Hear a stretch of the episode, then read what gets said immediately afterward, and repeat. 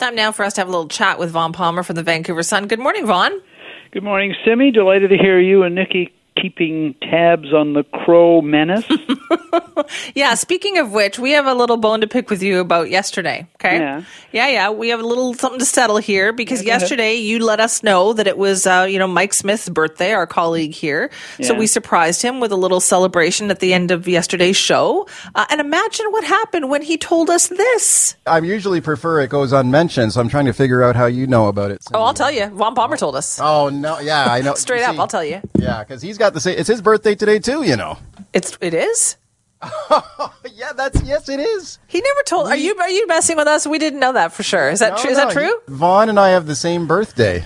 So you're always, kidding me. Yeah, yeah, no, he's a lot older than me, way older. Yeah, so but how clever is he? Day. He was on talking about crows and dive bombing, and he let us know that it was your birthday and that we should do something about that. But he I'll very cleverly never told us the other part. I'll get him back. What is that all about, Vaughn Palmer? You sneaky little devil. he, he, yes, it, I appreciate. First of all, we have the same birth date. yeah, that means but, that yesterday uh, was your birthday, and happy late birthday. But not yes, no, I'm much more ancient than he is. Uh, I was already working in the press gallery when, uh, for years, when Smith arrived. I I remember the first crow attack at the BC legislature, which was reported in 1903. So. you know what? Our producer Greg Schott had the line of the day where he said, "You know, tell Vaughn he is becoming as sneaky as the politicians he covers." Yeah.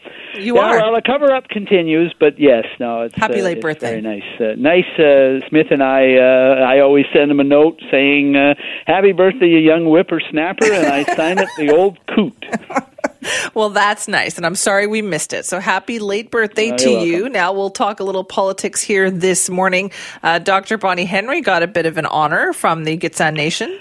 One who is calm among us, I have to say, in in naming uh, honorary names, that's one of the great ones I've it ever is. heard. So she got asked about this yesterday. She's been given an honorary name by the Gitxsan, and of course they've invited her when she's able to travel, and we're all able to travel uh, to come up to be properly honored in their territory. But uh, yeah, she she took a stab at pronouncing it yesterday. I'm not going to do that, but the way it translates, her honorary name is one who is calm among us. And uh, it was a nice touch. I love that. Yeah. Let's talk about where we are at right now with COVID 19 as well. Just talking about the NHL, I mean, I know the Premier really wants this, but it doesn't sound like it's that much of a possibility given the rules. No, and I, you know, I think Okay, so I'm not a huge hockey fan, and and anyway, yes, just because the games are going to be played here doesn't mean anybody's going to see them. They're going to see them on TV, but it, an economic boost it would be nice. But I I, I kind of admire that uh, Horgan and Dr. Henry are both saying, even though we like this, we're not going to make an exception for the NHL, and the exception that's wanted is a pretty big one. The basically the league doesn't want its teams from outside Canada.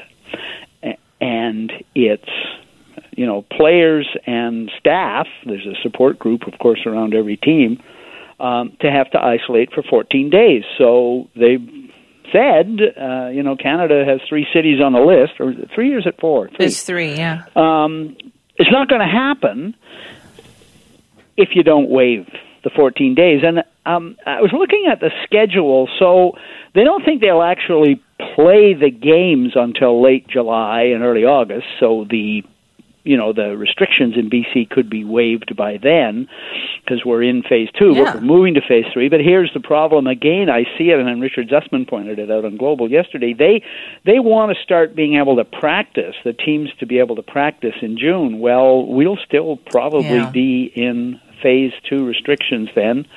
Uh, we're going to get an update next week. The numbers uh, this week, numbers yesterday, are very encouraging.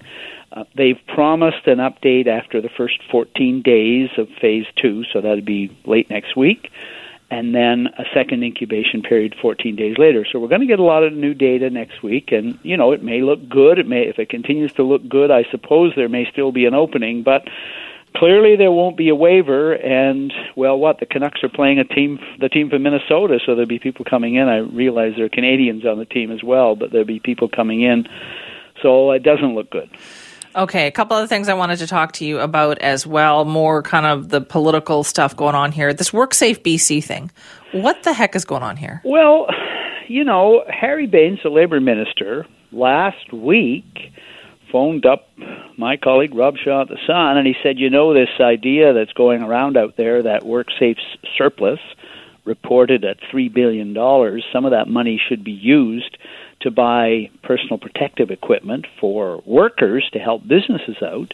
He said the uh, the surplus is gone, which is a shocker because it was the last time WorkSafe's financial statements were published.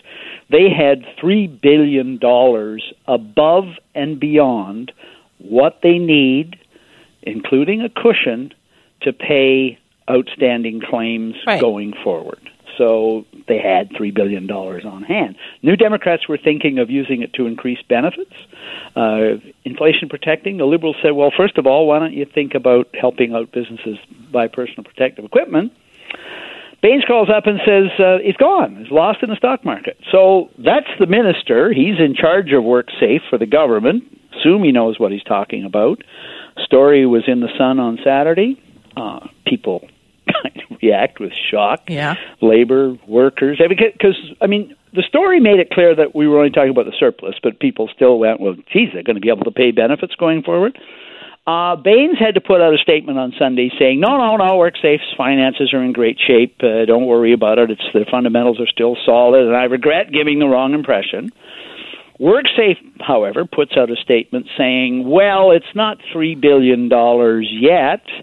Uh, the latest numbers are it's only only a billion only uh, gone, but admitting that you know depending on how things go, uh, the minister didn't make pick the number out of thin air. The worst case scenario is three billion dollars. Right. So you know, there's been a lot of back and forth on this uh, around investments. ICBC, you'll remember, said, "Well, we taken a one billion dollar hit on our investments." Uh, people are asking questions about pensions and RSPs and everything else. So, I mean, Bains really raised the issue. Uh, the Liberals came out and said, what we really need is why don't we get the auditor general in to, to tell us whether it's three billion or one billion? Fair question. I think part of the problem right now, Simi, is that uh, some of this is, uh, you know, initially the markets took a pretty big hit. Uh, the markets have come back, so it's hard to say exactly where right. things stand. I think there's some understandable confusion around this, but the minister certainly didn't help matters by throwing that giant number out and then WorkSafe saying, yeah, well, you know, that's the worst case scenario. No, it's still so confusing, right? And people just want to know that is WorkSafe BC going to be there uh, for them? Yeah. Um, yeah, I think the basics are fine. I do think that you know, as that surplus built up right. over the last few years, uh, businesses have been saying, "Well, that money comes from us. You know, why don't you give some of it back?" Workers have been saying, "We're not inflation protected on all of our benefits. Uh, you could increase the thresholds." And then everybody else goes, "Gee, there's three billion dollars sitting there. What can we do with it?" So. it's nice. It's like the ICBC problem, right? Yeah. If ICBC has um, is doing well on its investments, well, how come we're not getting a, redu- a reduction in rates? Exactly. And uh, well, and and then there's the problem of there's a question about public sector pensions. So generally in British Columbia, public sector pensions are fully funded. That is audited and actuarially uh, determined every few hmm. years.